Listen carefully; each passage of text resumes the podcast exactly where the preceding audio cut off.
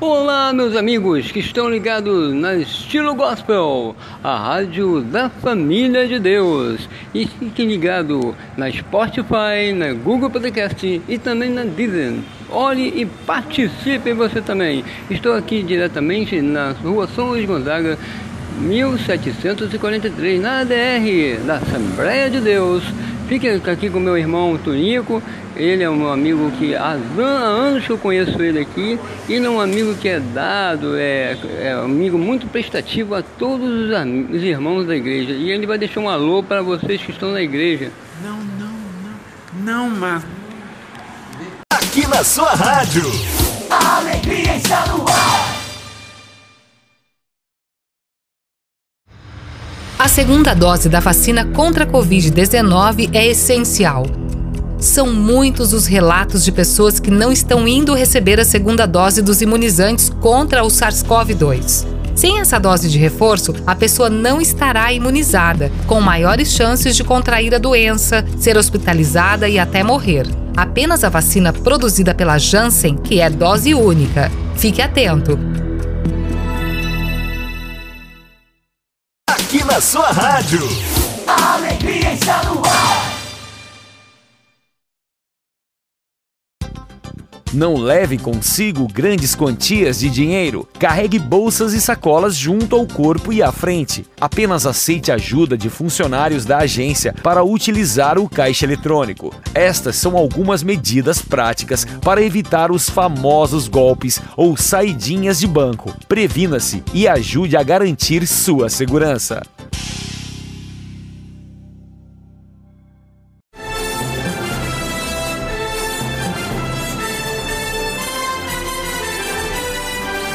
Ar a voz do Brasil. As notícias do governo federal que movimentaram o país no dia de hoje. Olá, boa noite. Boa noite para você que nos acompanha em todo o país. Segunda-feira, 16 de maio de 2022. Vamos ao destaque do dia: incentivar uma vida mais saudável e combater o sedentarismo. E assim prevenir doenças como diabetes e acidente vascular cerebral. O Ministério da Saúde lança programa de atividades físicas para brasileiros de 5 mil cidades. Gabriela Noronha. Cerca de 100 milhões de reais serão investidos para aumentar a contratação de profissionais de educação física, melhorar os espaços para a prática de exercícios e na compra de materiais. E você também vai ouvir na Voz do Brasil. De olho no prazo. Restando 15 dias para a entrega da declaração do imposto de renda, 12 milhões de contribuintes ainda não fizeram o documento. Luciana Colares de Holanda. Quem ainda não se organizou, é importante correr para não pagar multa. Construção de escolas, creches, hospitais e pavimentação de ruas. A Voz do Brasil exibe série de reportagens sobre o programa Calha Norte. E hoje vamos falar dos benefícios para comunidades ribeirinhas e rurais da região amazônica. Ana Graziela Guiar.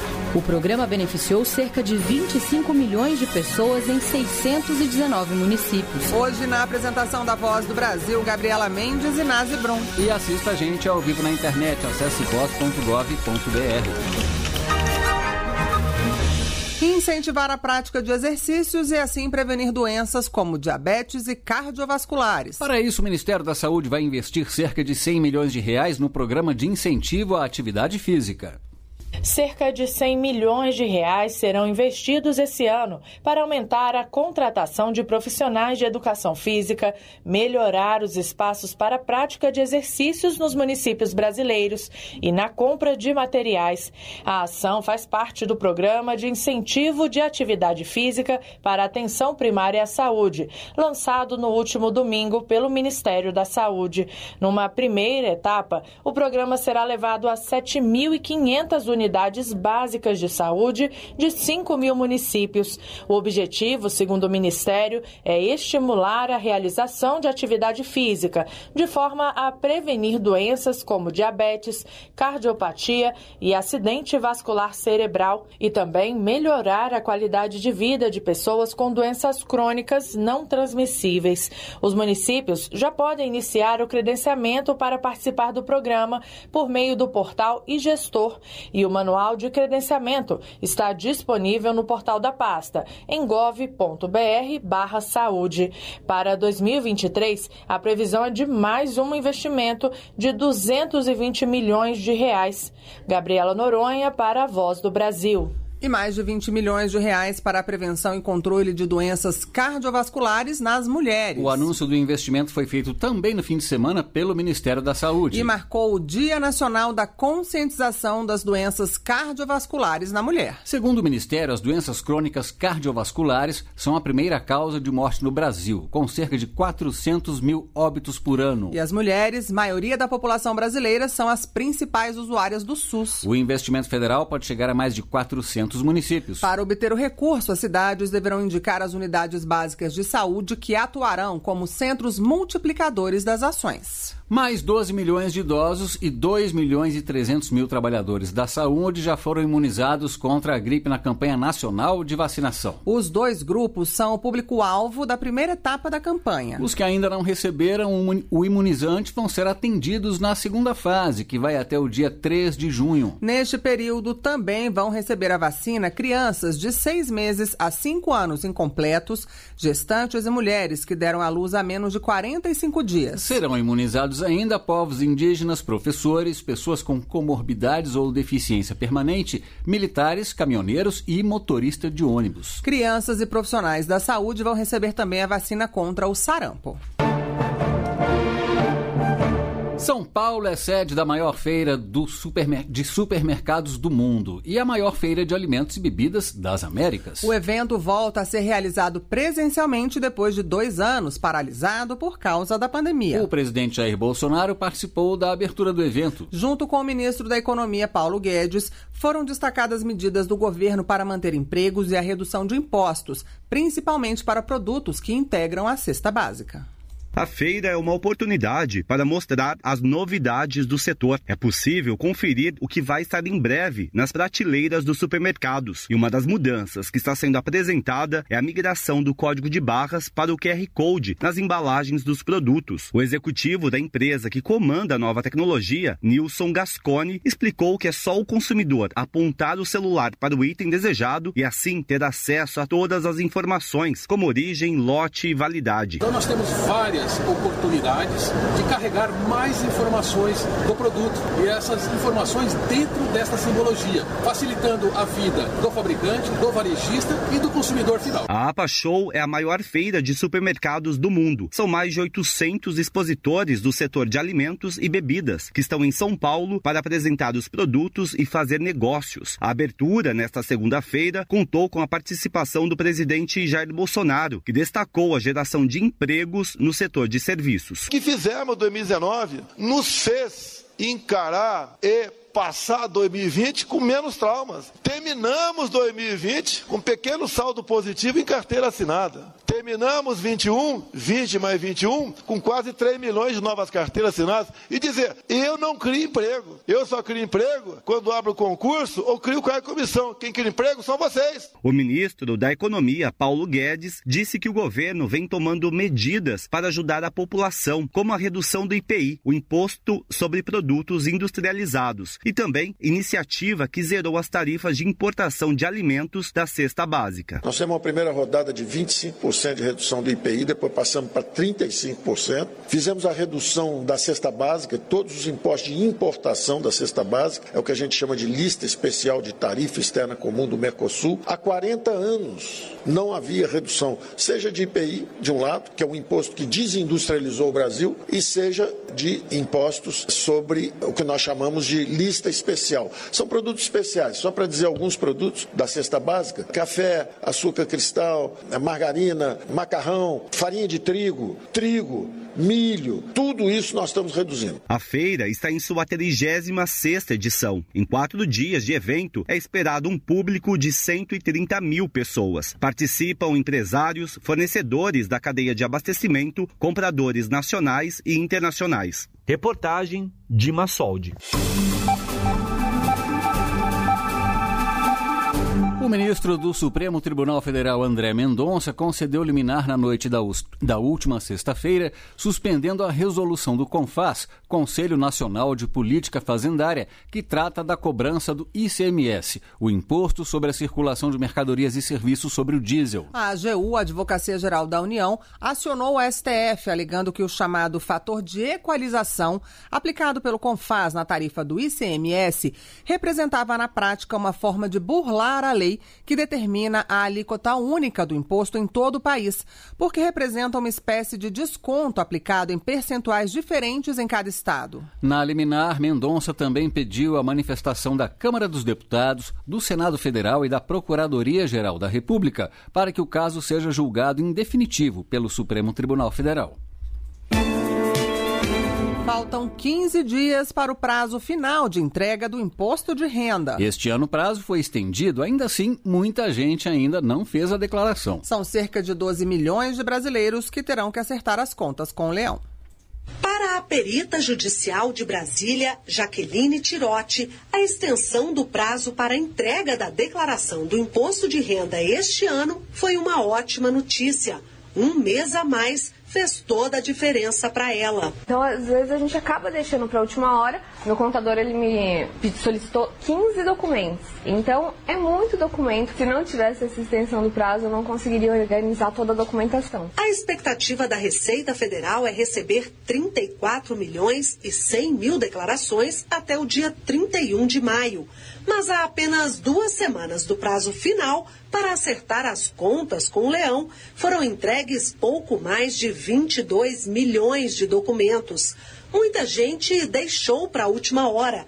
E para eles, o contador Virgílio Benevides reforça que alguns detalhes são fundamentais na hora de fazer a declaração. É muito importante que você declare todas as suas notas, né, todos os seus rendimentos, todos os seus bens, e dessa forma você vai estar em regularidade com a receita. Né? É, para aumentar a sua restituição, você pode ter notas fiscais de saúde, é, de educação. É, Para ajudar também, é, você pode estar acessando o programa de imposto de renda com a sua senha do gov.br e dessa forma você vai estar importando na, da Receita diversas informações. Quem ainda não se organizou, é importante correr para não pagar multa, que varia de 1% ao mês sobre o valor do imposto de renda devido, limitada a 20% do valor do imposto de renda. O valor mínimo da multa é de R$ 165,74 e as restituições começam a ser pagas a partir do dia 31 deste mês. O supervisor nacional do Programa do Imposto de Renda, Carlos Fernandes da Fonseca, explica quem precisa declarar.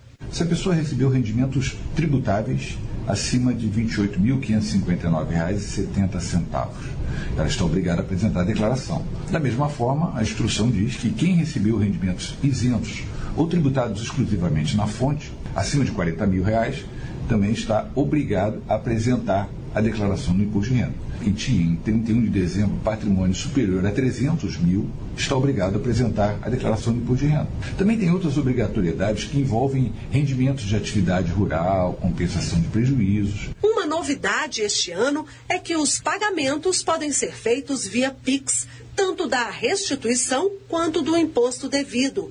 E a Receita Federal ressalta os cuidados com correspondências enviadas por e-mail. Os alertas enviados pelo órgão por e-mail ou mensagem não possuem links de acesso. Todas as informações recebidas devem ser confirmadas diretamente no portal ECAC, com acesso seguro por meio da conta gov.br. Reportagem Luciana Colares de Holanda. Um selo de qualidade dos serviços prestados. Você vai ouvir daqui a pouco que cada vez mais estabelecimentos estão inscritos no cadastro do Ministério do Turismo. E quais as vantagens para quem faz parte do cadastro? Duplicação de rodovias, geração de novos empregos, redução de impostos. Se tem a ver com seu dia a dia, está lá no Saiba Tudo, o novo site que te deixa bem informado sobre todas as ações do governo federal. Segurança, educação, saúde, economia, tudo isso e muito mais num só lugar para deixar você por dentro. É mais que um portal, é o Saiba Tudo. Acesse gov.br/barra Saiba Tudo. Governo Federal. Apoio a populações indígenas e ribeirinhas, segurança nas fronteiras e obras em comunidades carentes. Algumas ações do programa Calha Norte. Criado em 1985, o programa do Ministério da Defesa atua em 10 estados, levando cidadania a milhões de pessoas. E a Voz do Brasil vai trazer a partir de hoje uma série de reportagens sobre o programa. A repórter Ana Graziela Aguiar acompanhou a viagem de uma comissão interministerial que foi ver de perto o impacto do Calha Norte na vida da população. Quadras poliesportivas, mercados municipais, centro para idosos. Criado em 1985, o programa Calha Norte é vinculado ao Ministério da Defesa e leva obras de infraestrutura para a região amazônica, como explica o diretor do programa, General Biratã Poti. Tem por propósito contribuir para a soberania nacional, bem como promover o desenvolvimento na região de atuação. Então, a infinidade de obras que mudam a vida dessas pessoas. O Calha Norte já atuou em 10 estados brasileiros: Roraima, Amapá, Acre, Amazonas, Pará, Maranhão, Tocantins, Rondônia, Mato Grosso e Mato Grosso do Sul. O programa beneficiou cerca de 25 milhões de pessoas em 619 municípios. O orçamento vem do Ministério da Defesa e de emendas parlamentares. Para ver de perto as ações do programa, uma comitiva formada por membros do Calha Norte, de ministérios e convidados, percorreu 11 mil quilômetros na Amazônia. Regina Lemos, diretora do Departamento de Transferências da União, da Secretaria de Gestão do Ministério da Economia, disse entender melhor a aplicação das verbas liberadas pelo Ministério. Gratificante, porque você vê um propósito naquilo que você faz, né? Você está salvando, mudando uma funcionalidade, você quase está mudando a vida de alguém. Ver a política pública entregue de uma forma tão eficiente lá na ponta. Além das obras do Calha Norte, a equipe também visitou as instalações do programa Acolhida em Boa Vista. A missão terminou no Acre, no município de Assis Brasil, na fronteira entre Brasil, Bolívia e Peru. A diplomata do Itamaraty, Camille Filipose, que visitou a região há 20 anos, sentiu a diferença com a atuação do projeto Calha Norte. As Forças Armadas têm feito então esse trabalho aqui de presença, de proteção, de defesa do Estado, mas além disso, o que fica também é o trabalho que eles fazem né, também social, né, chamada mão amiga do Estado, onde eles têm uma grande sintonia com as populações indígenas, ribeirinhas. Para o coronel Evandro Vaz, que hoje atua como assessor da Fundação Getúlio Vargas para projetos da área de defesa, a viagem também foi a oportunidade de retornar à área onde serviu quando estava na ativa. O soldado amazônico nunca parte quando serve aqui, é, você tem uma responsabilidade de manter isso aqui. Coronel Márcio Pontes, gerente da seção de logística operacional do Ministério da Defesa, conta que a viagem o fez conhecer de verdade a Amazônia. Você pode ver, ler muita coisa, mas não substitui o fato de a gente ir no local e ver aquelas pessoas, brasileiros, militares que estão lá com as suas famílias, dando a contribuição para a soberania do nosso, do nosso território brasileiro. Foram seis dias de viagem, oito cidades e três estados visitados: Acre, Amazonas e Roraima. Reportagem Ana Graziela Guiar.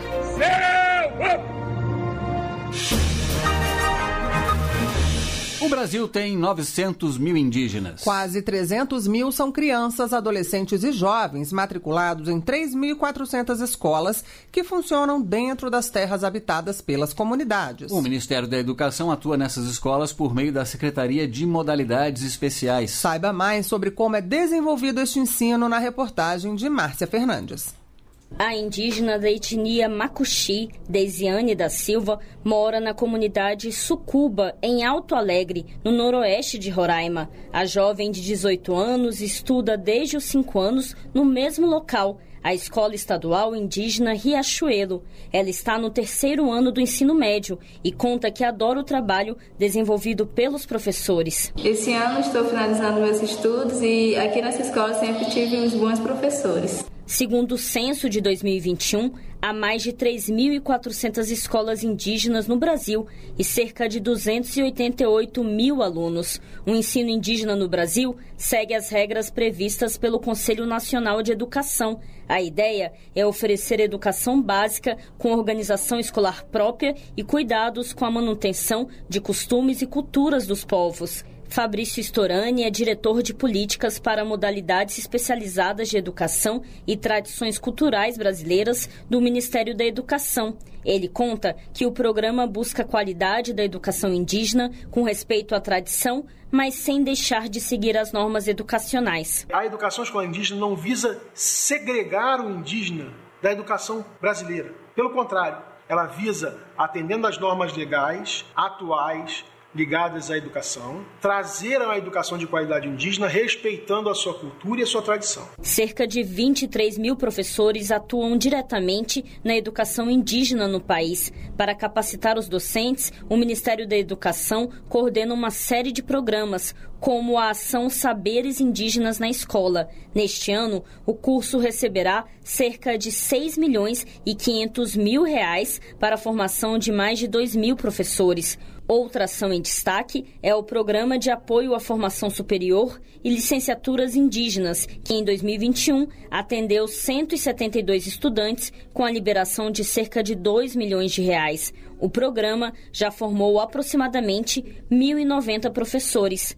O indígena Marcos Vinícius é da etnia Tuxaua e vive na comunidade Sucuba. Ele trabalha como professor do primeiro ao quinto ano do ensino fundamental na Escola Estadual Indígena Riachuelo, com 270 alunos, e conta um pouco sobre a rotina no local. A gente coloca todos os nossos projetos voltados à nossa cultura, né, para nós trabalhar e a gente também não perder a essência né, não perder as nossas tradições. Para os estudantes que conquistam uma vaga nas universidades públicas ou institutos federais, o governo federal oferece o Bolsa Permanência. O auxílio de 900 reais por mês é destinado a indígenas e quilombolas. Só neste ano foram liberadas duas mil bolsas, com previsão de mais mil bolsas em julho. Fabrício Storani explica a importância desse programa. Que é um programa em que visa dar condições básicas para que o, o,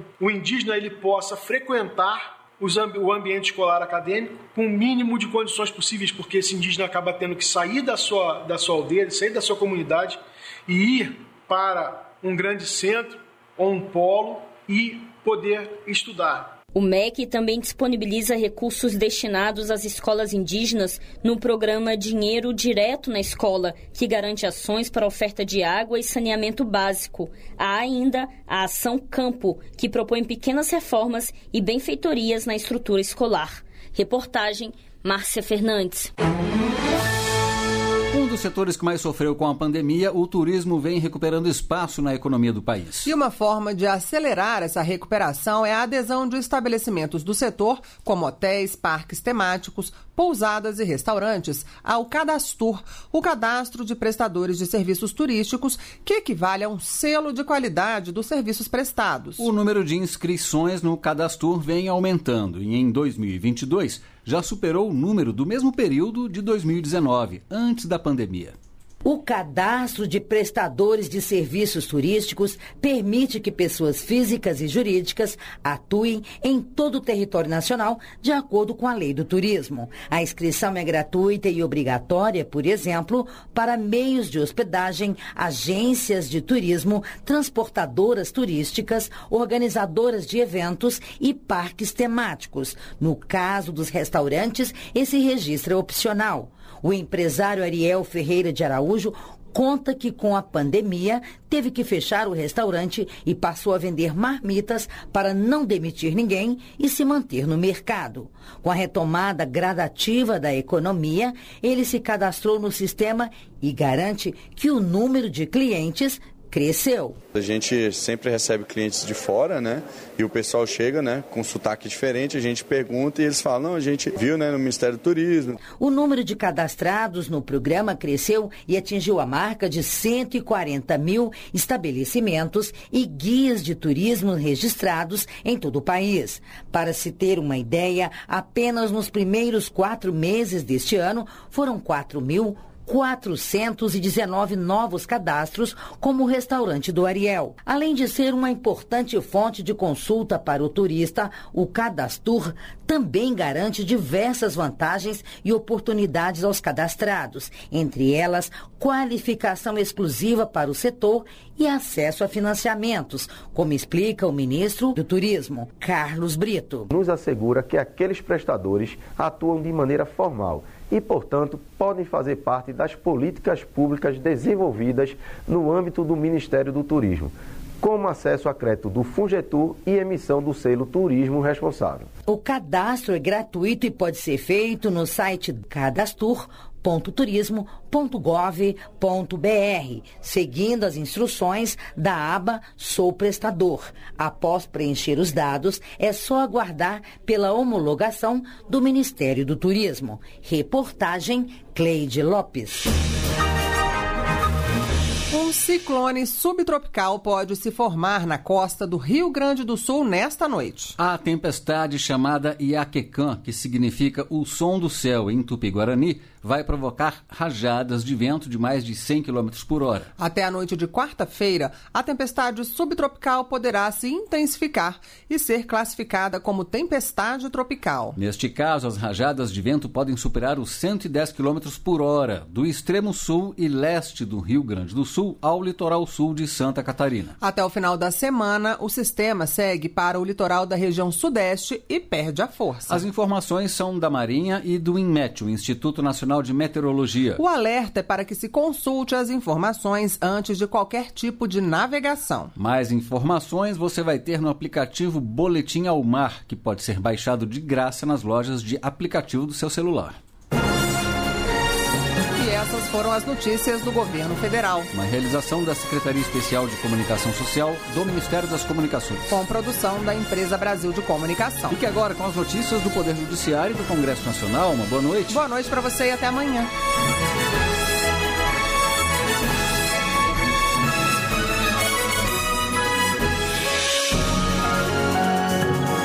Governo Federal. Pátria Amada, Brasil.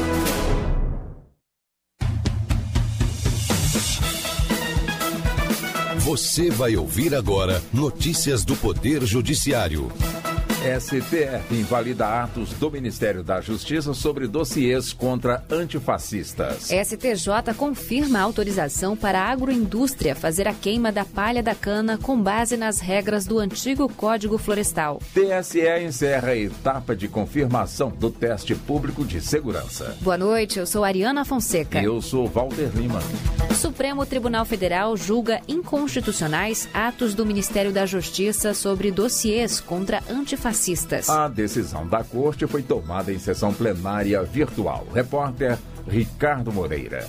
Na ação, o partido Rede Sustentabilidade questionava a investigação sigilosa que teria sido feita contra um grupo de 579 servidores federais e estaduais identificados como integrantes do movimento antifascismo. O dossiê continha nomes, fotografias e endereços de redes sociais das pessoas monitoradas, todas críticas do atual governo federal. A relatora ministra Carmen Lúcia votou contra a produção dos dossiês. O entendimento foi de que os atos relativos à produção ou ao compartilhamento de informações sobre a vida pessoal, as escolhas pessoais e políticas de integrantes de um movimento político antifascista são ilegais. Em voto, a ministra apontou que a Constituição assegura a liberdade de manifestação política, de livre expressão, reunião e associação.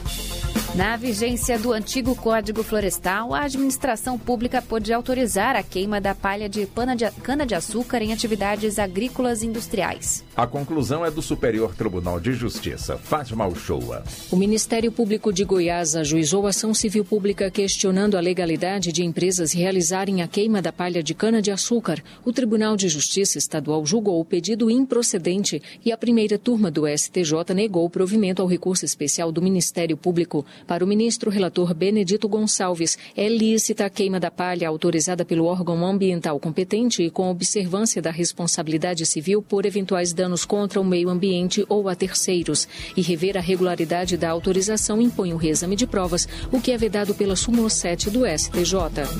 O Tribunal Superior Eleitoral finalizou o teste de confirmação da sexta edição do Teste Público de Segurança do Sistema Eletrônico de Votação. O teste de confirmação é um dos procedimentos de auditoria pública aberta e transparente da Justiça Eleitoral. O objetivo dessa etapa é verificar se foram realizados os aprimoramentos necessários para reforçar a segurança das urnas eletrônicas, a partir dos apontamentos dos investigadores que testaram o sistema. Ao final do teste, nenhum dos grupos conseguiu violar a integridade ou o sigilo dos votos em uma eleição. Em Mato Grosso, a Vara do Trabalho de Rondonópolis reconheceu a responsabilidade, a responsabilidade subsidiária do Estado pelo pagamento de verbas trabalhistas a uma mulher. No caso, a funcionária era atendente da unidade de concessionária Ganha Tempo e foi demitida durante o período de licença maternidade. Neto Costa.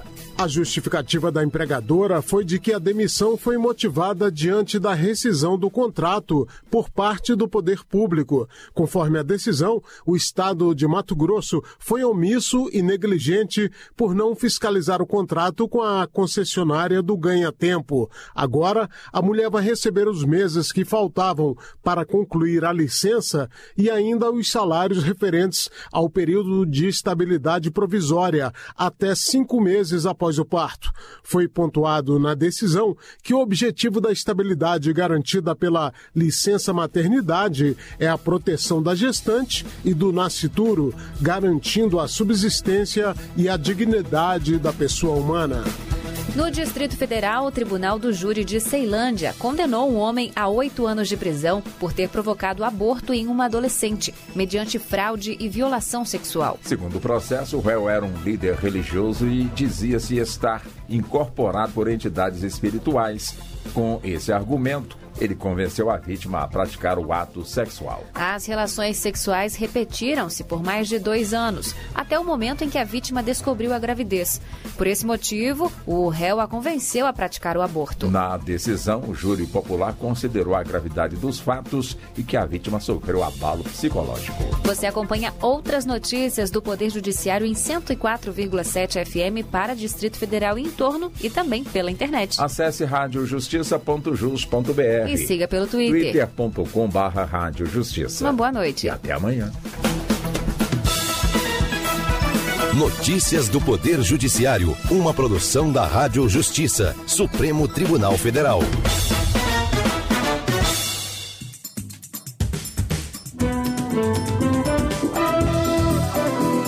Está no ar o Jornal do Senado. Eu sou Paula Groba. E eu sou Ricardo Nacaoca. E estes são os destaques de hoje do Jornal do Senado, que começa agora.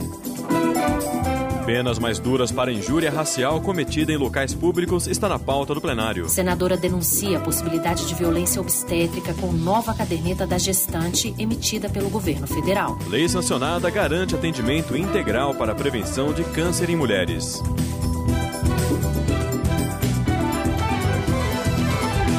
Boa noite. Boa noite. Foi sancionada a lei que garante atendimento integral no SUS para a prevenção de câncer em mulheres. A legislação, que teve origem numa proposta do Senado, amplia os procedimentos já existentes e assegura o cuidado desde a puberdade. Reportagem de Yara Farias Borges. A nova lei garante às mulheres de qualquer idade acesso pelo SUS à mamografia, citopatologia e colonoscopia e a todos os procedimentos necessários para diagnóstico e tratamento de cânceres de mama, uterino e colo retal.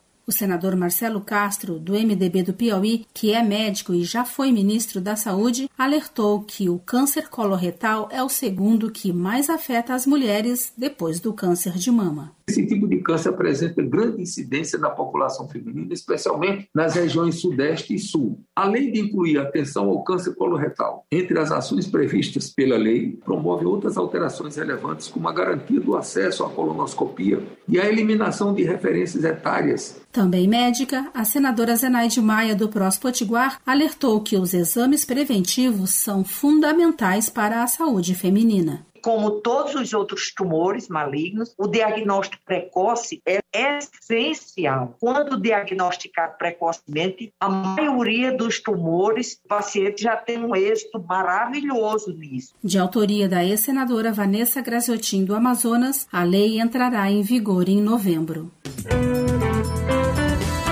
O senador Confúcio Moura, do MDB de Rondônia, relembrou a data da abolição da escravatura no Brasil, que aconteceu em 13 de maio de 1888. O senador ressaltou que a abolição no país foi tardia e, por isso, ainda temos muito a fazer para educar a população. Ele destacou casos recentes de preconceito em jogos de futebol e racismo nas escolas. Ao falar sobre racismo estrutural, Confúcio Moura afirmou que a melhor maneira de evitá-lo é através da escola de qualidade inclusiva para todos. Isso é fundamental para a gente combater o preconceito racial. Isso é indispensável levar a dignidade, a cidadania e os direitos que não foram oferecidos no momento certo da abolição da escravatura. E o Senado pode votar nesta semana penas mais duras para quem faz ofensas racistas em público. Ainda estão na pauta do plenário medidas provisórias que reduzem impostos e simplificam procedimentos para empresas de aviação. A reportagem é de Bruno Lourenço. Os senadores podem votar na terça-feira medida provisória que reduz imposto para operações de arrendamento de aviões e outra que simplifica procedimentos no setor de transporte aéreo. Também está na pauta a reestruturação do plano de carreira de servidores da Defensoria Pública da União e um projeto que retira da lista de atividades potencialmente poluidoras a silvicultura, que é o cultivo de florestas para extração de matérias-primas. O autor Álvaro Dias, do Podemos do Paraná, lembra que a silvicultura é utilizada no Brasil principalmente para o fornecimento de matéria-prima para a construção civil e para a indústria de papel e celulose. É um avanço na direção, inclusive, de benefícios ambientais que serão, que são produzidos, né, com a, a plantação de florestas, sobretudo na preservação de nascentes, né, mas na recuperação, inclusive, de áreas desérticas, praticamente desérticas, não utilizadas para o plantio de produtos agrícolas. E na quarta-feira, o plenário pode analisar a pena de dois a cinco anos de prisão a quem ofender alguém em público com a utilização de elementos referentes à raça, cor, etnia, religião ou à procedência nacional.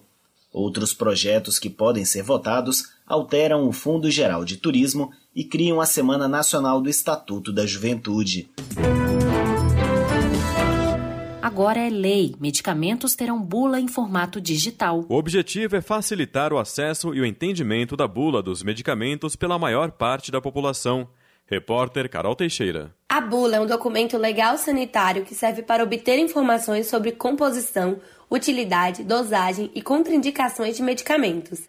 A Lei 14.338 regula o uso da bula eletrônica, determinando que as bulas digitais deverão ser disponibilizadas em links autorizados pela Vigilância Sanitária Federal. E o laboratório responsável poderá inserir informações completas idênticas à bula impressa. O senador Nelson Trade, do PSD de Mato Grosso do Sul, relator do projeto no Senado, afirma que a bula digital será mais inclusiva e mais explicativa, podendo ser acessada pelo celular por meio de um QR Code. Uma versão digital da bula pode conter mais detalhes, sendo mais explicativa, além de permitir o emprego de recursos multimídia, que trarão acessibilidade às pessoas com deficiência e de possibilitar a economia de papel. A lei mantém a obrigatoriedade da bula impressa, exceto em casos definidos pela Anvisa. E a Comissão de Assuntos Econômicos pode votar nesta terça-feira a dedução de gastos com remédios contra câncer e diabetes. Já a Comissão de Educação tem na pauta a Lei Geral do Esporte, que define o regime de trabalho de atletas e cria punição para racismo e homofobia nas torcidas.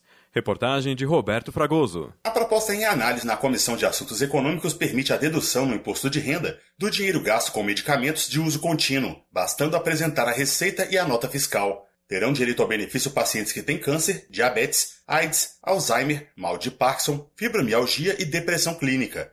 O presidente da comissão, Otto Alencar, do PSD da Bahia, lembrou que essas doenças requerem atenção permanente e que o aumento dos preços dos remédios deixou os pacientes sem tratamento. Pessoas que estão com grandes dificuldades até para a aquisição dos itens da cesta básica, imagine para a compra de medicamentos de alto custo. Também na terça-feira, a Comissão de Defesa do Consumidor analisa um projeto que criminaliza aumentos abusivos de preços durante calamidades públicas e pandemias. E na quinta-feira, a Comissão de Educação tem na pauta a Lei Geral do Esporte. A proposta define o regime de trabalho dos atletas, torna crime a corrupção no esporte e prevê punição para as torcidas de até cinco anos de banimento no caso de condutas racistas e homofóbicas ou invasão do campo.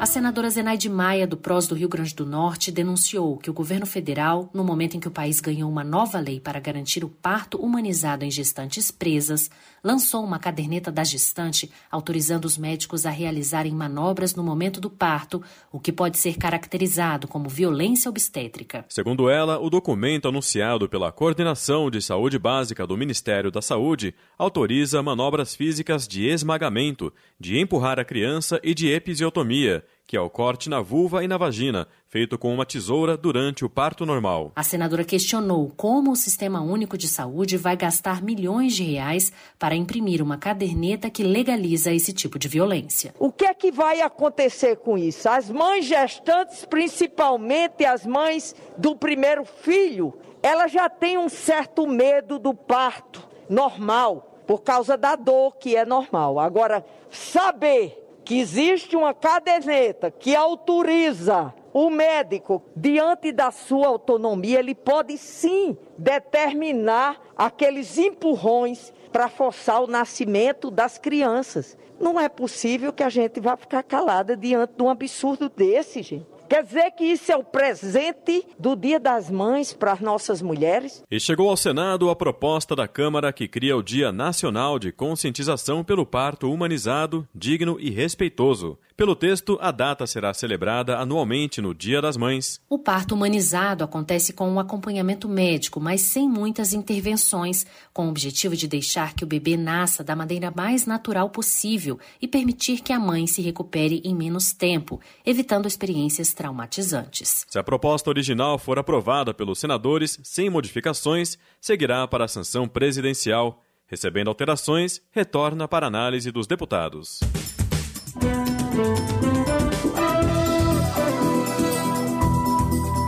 Com trabalhos técnicos de Eliseu Caires, o Jornal do Senado fica por aqui.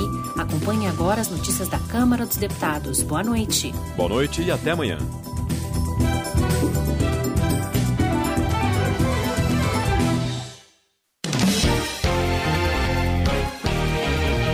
Jornal. Câmara dos Deputados. Pauta de votações da semana inclui fim de incentivos para a indústria química. Medidas protetivas para idosos e pessoas com deficiência também devem ser apreciadas. O plenário institui Dia Nacional dedicado a promover o parto humanizado. Boa noite. Os deputados aprovaram um Dia Nacional para promover o parto humanizado e diminuir a violência obstétrica. O repórter Antônio Vital acompanhou a votação e tem os detalhes. A Câmara dos Deputados aprovou o projeto que institui um dia nacional dedicado a promover o parto humanizado, com foco nos profissionais de saúde, principalmente médicos e enfermeiros, que atuam neste que é um dos momentos mais delicados na vida da mulher e da criança. De acordo com a proposta, o Dia Nacional de Luta pelo Parto Humanizado, Digno e Respeitoso será celebrado todos os anos, no segundo domingo de maio. Parto humanizado é um termo usado para designar um nascimento em que a mulher é ouvida e respeitada pela equipe médica ou parteira, com a garantia de direitos, como ter um acompanhante, ser informada em relação a todos os procedimentos e ter contato com o bebê logo após o parto. Esses direitos estão previstos em um guia elaborado pela Organização Mundial da Saúde. O mesmo guia condena procedimentos como a aceleração do trabalho de parto, o rompimento proposital da bolsa amniótica e a episiotomia, o corte feito entre a vagina e o ânus da parturiente, a menos que sejam absolutamente necessários. O parto humanizado é o oposto do que ocorre em casos classificados como de violência obstétrica, como disse a deputada Sâmia Bonfim, do PSOL de São Paulo. Infelizmente, a violência obstétrica é uma realidade para a maioria das mulheres brasileiras. Os índices mostram que quase 50% das mulheres relatam já ter passado por algum tipo de violência obstétrica, porém esses índices podem ser muito maiores, porque o reconhecimento e a compreensão de que aquilo foi uma violência obstétrica muitas vezes se apresenta muitos anos depois de você ter passado pelo parto, a parte de campanhas de conscientização e por isso um PL como esse é tão fundamental. De acordo com a relatora da proposta, a deputada Aline Gurgel, do Republicanos do Amapá, o parto humanizado pode ser realizado com acompanhamento médico, mas sem intervenções desnecessárias, de modo que o bebê nasça de maneira mais natural possível e a mãe não seja submetida a situações estressantes. Para quem defende a proposta, o parto humanizado é uma maneira de reduzir a mortalidade materna, como disse a autora do projeto, deputada Perpétua Almeida, do PCdoB do Acre. Nós temos visto muitas crianças nascerem com problemas por falta da assistência necessária e muitas mães que morrem durante ou pós o parto por falta de um atendimento humanizado. O momento do parto é o momento que deixa a mulher vulnerável, que ela precisa do máximo de atenção, ela precisa de acolhimento e ela precisa compreender que o parto natural e o parto humanizado é melhor para a recuperação dela e é melhor para a recuperação do seu bebê. O projeto que institui o Dia Nacional de Luta pelo Parto Humanizado, Digno e Respeitoso seguiu para análise do Senado. Na Rádio Câmara de Brasília, Antônio Vital. O plenário da Câmara também aprovou a criação do Dia Nacional do Cristão, a ser comemorado todos os anos no primeiro domingo do mês de junho.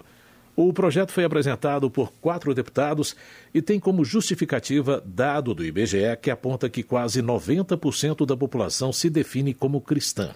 Outra justificativa usada pelos deputados é que a própria lei que trata de datas comemorativas estabelece como critério para isso a importância do dia para os diferentes segmentos profissionais, políticos, religiosos, culturais e étnicos. A proposta seguiu para análise do Senado. Saúde. Benedita da Silva, do PT do Rio de Janeiro, parabeniza o Instituto de Tecnologia em Imunobiológicos da Fiocruz pelos 46 anos de fundação. A deputada ressalta que a unidade é responsável por avanços tecnológicos na fabricação de vacinas e em diagnósticos, ajudando a enfrentar a poliomielite e a doença provocada pelo Zika vírus, entre outras. Benedita da Silva pede que o governo federal dê mais valor ao instituto e deixe de cortar os recursos para pesquisa e avanço tecnológico. Segundo ela, a desvalorização da pesquisa impede que doenças como câncer possam ter um diagnóstico e um tratamento mais eficiente. Érica Cocai, do PT do Distrito Federal, afirma que assegurar o piso salarial para a enfermagem significa valorizar a dignidade do povo brasileiro. Segundo a deputada, a Câmara teve a possibilidade de reconhecer a coragem desses profissionais que enfrentaram o coronavírus para cuidar da população. Érica Cocai também registra que milhares de profissionais da enfermagem foram vítimas da Covid-19 e perderam a vida durante a pandemia. Na opinião da parlamentar, a saúde pública não poderia funcionar sem os enfermeiros. Educação. Adriana Ventura, do Novo de São Paulo, lamenta que, durante a pandemia, os alunos das escolas públicas ficaram dois anos sem aulas. Segundo a deputada, os estudantes retrocederam cinco ou seis anos em relação ao que sabiam antes da pandemia. Adriana Ventura afirma que todas as esferas de governo e o Congresso devem lutar para recuperar o processo de aprendizagem dos estudantes do sistema público e garantir igualdade de oportunidade e bom ensino para as parcelas mais carentes da população. Política. Ivan Valente explica que o pessoal não irá lançar candidatura própria à presidência da República porque decidiu apoiar um candidato em conjunto com outros partidos de oposição. Ivan Valente destaca que apoia uma candidatura que lute a favor da proteção das instituições democráticas, do meio ambiente e da manutenção dos direitos trabalhistas e previdenciários. Rogério Correia, do PT de Minas Gerais, acredita que é importante que todas as instituições democráticas se unam contra o que ele chama de sistema neofascista em andamento no país. Rogério Correia considera que o ultraliberalismo sistema que pretende entregar ao capital financeiro tudo o que deveria caber ao Estado, é irresponsável e atenta contra a soberania nacional. João Daniel, do PT de Sergipe, pede a mobilização da juventude que acredita no Brasil para lutar contra o fascismo, a miséria e o desemprego. João Daniel acredita que 2022 vai trazer de volta o debate sobre a soberania nacional, o emprego e a construção de projeto para a nação com respeito às instituições, ao Poder Judiciário e à Polícia Federal. Henrique Fontana, do PT do Rio Grande do Sul, lamenta que a população brasileira sofra com a inflação, o desemprego e a fome. Na opinião de Henrique Fontana, o povo está cansado dos conflitos e quer ter salários dignos, emprego e esperança. O deputado acredita que uma ampla aliança entre os partidos de esquerda pode ser capaz de reverter o quadro econômico atual. O Tony de Paula, do MDB do Rio de Janeiro, assinala que o Brasil é um dos poucos países do mundo que adota urnas eletrônicas sem impressão do registro do voto. Na visão do parlamentar, esse método não dá a transparência devida ao processo eleitoral. O Tony de Paula sugere ao Tribunal Superior Eleitoral que trabalhe em conjunto com a Polícia Federal e com as Forças Armadas, a fim de garantir a segurança das urnas eletrônicas e a legitimidade de cada voto. Agora a Rádio Câmara Brasília também está na TV aberta digital. No canal de multiprogramação da TV Câmara, você pode sintonizar e ouvir a rádio 24 horas por dia. Acesse o menu principal do controle da sua TV e procure Sintonia Automática de Canais. Não encontrou? Mande um WhatsApp pra gente. 61 99978 9080. Nós ajudamos você. TV Câmara e Rádio Câmara Brasília. Juntas, nós somos a sua sintonia. Desenvolvimento Regional. Célio Moura, do PT, parabeniza a Justiça do Tocantins por julgar inconstitucional o processo de privatização dos parques estaduais do Jalapão, do Cantão, do Lajeado e o Monumento Natural das Árvores Fossilizadas. Célio Moura observa que a privatização iria afetar principalmente a população quilombola que vive dentro dessas reservas. De acordo com o parlamentar, a decisão significa uma vitória para o turismo de Tocantins. Luiz Lima, do PL, afirma que a cidade do Rio de Janeiro enfrenta problemas com o BRT, que não está atendendo devidamente os moradores de vários bairros. O deputado informa que irá pedir uma audiência no sistema para investigar superfaturamento e problemas de implantação. Luiz Lima destaca ainda que Copacabana, conhecida como cartão de visitas do Rio de Janeiro, está abandonada. Ele cita o grande número de moradores de rua e usuários de drogas na região, além do lixo espalhado pelas ruas, o fechamento de comércios e o aumento do tráfico. Hildo Rocha, do MDB, comemora a inauguração de agência da Caixa Econômica Federal no município maranhense de Itapecuru Mirim. O parlamentar destaca que parte dos recursos para a instalação do posto bancário tiveram como fonte uma emenda parlamentar sua. Hildo Rocha agradece ao governo federal que tem estimulado a abertura de outras agências pelo país. O deputado informa que só no Maranhão, até o final deste ano, serão implantadas mais 20 novas unidades da instituição. Celso Maldaner, do MDB, pede aos colegas parlamentares que se debrucem com urgência na análise da situação das rodovias do país, em especial do trecho da BR-163 que corta Santa Catarina.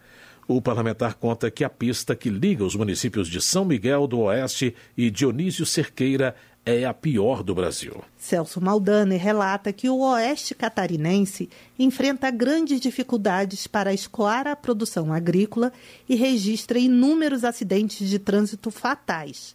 Para o deputado, é necessário aumentar o valor destinado à conservação das estradas, otimizar os gastos e reduzir a burocracia que trava o avanço da infraestrutura rodoviária do país. Segurança Pública. Alê Silva, do Republicanos de Minas Gerais, elogia o trabalho realizado pela Polícia Rodoviária Federal nos últimos anos. Ela cita dados atualizados pela instituição mostrando que desde 2019 foram apreendidos mais de 900 quilos de drogas ilícitas e mais de 338 milhões de maços de cigarro contrabandeados. Segundo Alê Silva, as operações da PRF causaram prejuízo de mais de 25 bilhões de reais ao crime organizado. Ela acrescenta que a corporação também recolheu mais de 300 mil unidades de munições e recuperou cerca de 31 mil veículos roubados. Jones Moura, do PSD, propõe ao governo do Rio de Janeiro que regulamente as ações das polícias militar e civil em relação aos guardas municipais que portam armas de fogo. De acordo com o deputado, a falta de uma norma faz com que alguns guardas sejam levados a delegacias apenas por usarem seus equipamentos de segurança. Na visão de Jones Moura, a solução do problema beneficia tanto a Guarda Municipal como toda a população que é protegida pela corporação. Economia. Léo de Brito, do PT do Acre, chama a atenção para a falta de amparo aos jovens da região amazônica. Ele cita dados da Fundação Getúlio Vargas que mostram que 90% das áreas desmatadas na região são improdutivas, enquanto 42% dos jovens entre 18 e 24 anos estão desempregados. Léo de Brito alerta para o aumento da violência provocado pela taxa de desocupação. O deputado reclama ainda dos cortes das bolsas de iniciação científica e lamenta que, segundo a FGV, 50% dos jovens brasileiros queiram ir embora do país. Flávio Nogueira, do PT do Piauí, reclama sobre os constantes aumentos das tarifas de energia elétrica.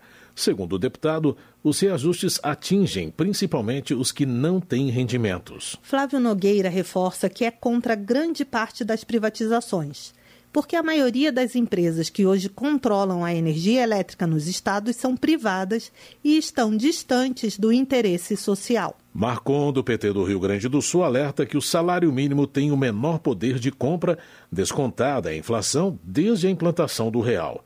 O deputado ressalta que, enquanto os trabalhadores têm sido pisoteados, os bancos privados lucram bilhões de reais. Marcon critica a falta de aplicação de recursos públicos na assistência social e o descontrole sobre os preços de itens essenciais, como remédios, alimentos, combustíveis e energia. Joseildo Ramos, do PT da Bahia, afirma que a inflação dos combustíveis já corrói cerca de 80% da renda das pessoas que vivem com o salário mínimo. Joseildo Ramos condena que a Petrobras continue taxando os combustíveis com base no dólar. De acordo com o deputado, é obrigação do governo, como acionista majoritário da estatal, controlar a política de preços de forma a beneficiar a sociedade brasileira. Merlong Solano, do PT do Piauí, protesta contra o abandono do trabalho integrado da agricultura familiar, das instituições de pesquisa e difusão de tecnologias e dos programas de produção, distribuição e regulação de estoques. Segundo ele, a falta do trabalho em rede trouxe o Brasil de volta ao mapa da fome. Merlong Solano cobra do governo federal medidas para interromper a crise alimentar atravessada pelo país, como o fortalecimento das universidades públicas e da Embrapa, a retomada do controle dos estoques reguladores e a aplicação da Lei Assis Carvalho de apoio à agricultura familiar. Votação. Marco legal das garantias e fim de incentivos para a indústria química são destaque da pauta de votações. O repórter Cid Queiroz traz mais detalhes sobre os projetos que podem ser apreciados no plenário da Câmara esta semana. Nesta semana, a Câmara dos Deputados deve votar o projeto do Poder Executivo que institui um marco legal para o uso de garantias destinadas à obtenção de crédito no país. E continua o esforço para limpar a pauta de medidas provisórias que vencem até o final do mês. Entre elas, a medida provisória que acabou com incentivos à indústria petroquímica. O fim desses incentivos tributários já havia sido aprovado pelo Congresso no ano passado, mas devia ocorrer gradualmente nos próximos quatro anos. Esta medida provisória retomou no início de abril as alíquotas cheias para o PIS de 1,65% e para a COFINS de 7,6%. O deputado Afonso Mota, do PDT do Rio Grande do Sul, é contra a matéria e negocia a retomada do regime especial da indústria química em janeiro do ano que vem, com a volta da redução gradual das alíquotas. É um tema de grande significado, não só para a indústria química brasileira, mas como para a indústria nacional. Estamos falando de um segmento de 600 bilhões de dólares anuais. Essa é a representatividade econômica da indústria química brasileira. Mais de 370 mil empregos. Indiretamente, porque estamos falando aqui de todo o setor químico, quase 2 milhões de empregos, considerando os indiretos. Também estão na pauta do plenário o projeto obrigando o motorista bêbado que causar acidente de trânsito a indenizar a vítima e a proposta que prevê medidas protetivas para idosos e pessoas com deficiência. O deputado Wildo Rocha, do MDB maranhense, defende a aprovação das mudanças na Lei de Proteção dos Idosos. Esse projeto de lei melhora bastante o Estatuto do Idoso e que vem acudir os idosos que são vítimas de violências, principalmente violência praticada por parentes, onde esses idosos residem. Geralmente são pessoas dependentes desses idosos e que praticam violências com urgências aprovadas, podem ser incluídos na pauta o projeto que acrescenta na Lei Maria da Penha o direito da mulher a atendimento policial especializado todos os dias e a proposta que institui a campanha nacional de incentivo à doação de cabelo a pessoas carentes em tratamento de câncer a deputada doutora Soraya Manato, do PTB do Espírito Santo, explica a importância do projeto. A importância de cabelo para uma mulher é condição sine qua non para ela levar uma vida dentro da normalidade, com equilíbrio emocional. Parece uma coisa simples, mas isso se reflete na sua saúde física e mental e também na saúde e no cuidados para com seus familiares. Outras propostas estarão na pauta do plenário desta semana e você pode acompanhar todos os debates e votações pela Rádio e TV Câmara, pelo portal da Câmara na internet e pelo nosso canal no YouTube. A gente está também nas redes sociais e no aplicativo Câmara ao Vivo no seu celular. Da Rádio Câmara de Brasília, Cid Queiroz. Termina aqui o jornal Câmara dos Deputados, com trabalhos técnicos de Everson Urani e apresentação de José Carlos Andrade e Mônica Tati. Uma boa noite para você. Boa noite. Ouça agora as notícias do Tribunal de Contas da União. Minuto do TCU.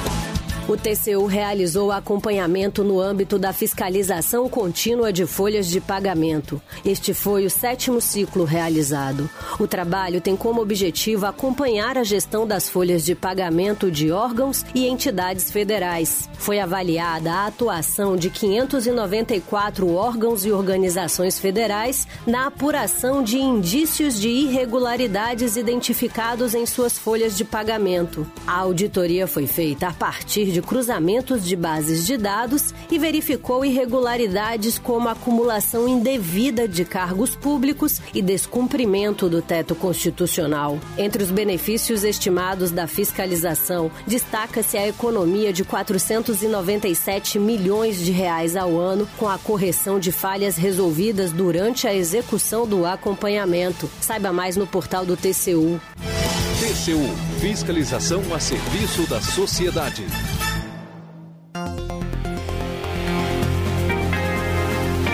Você ouviu A Voz do Brasil. Boa noite.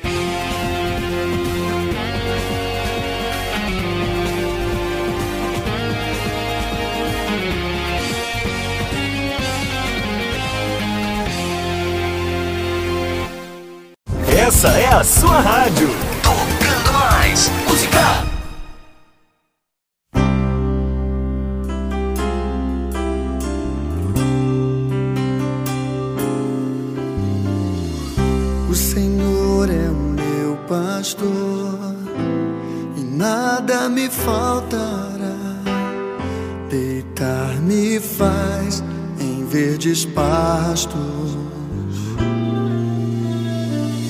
Refrigera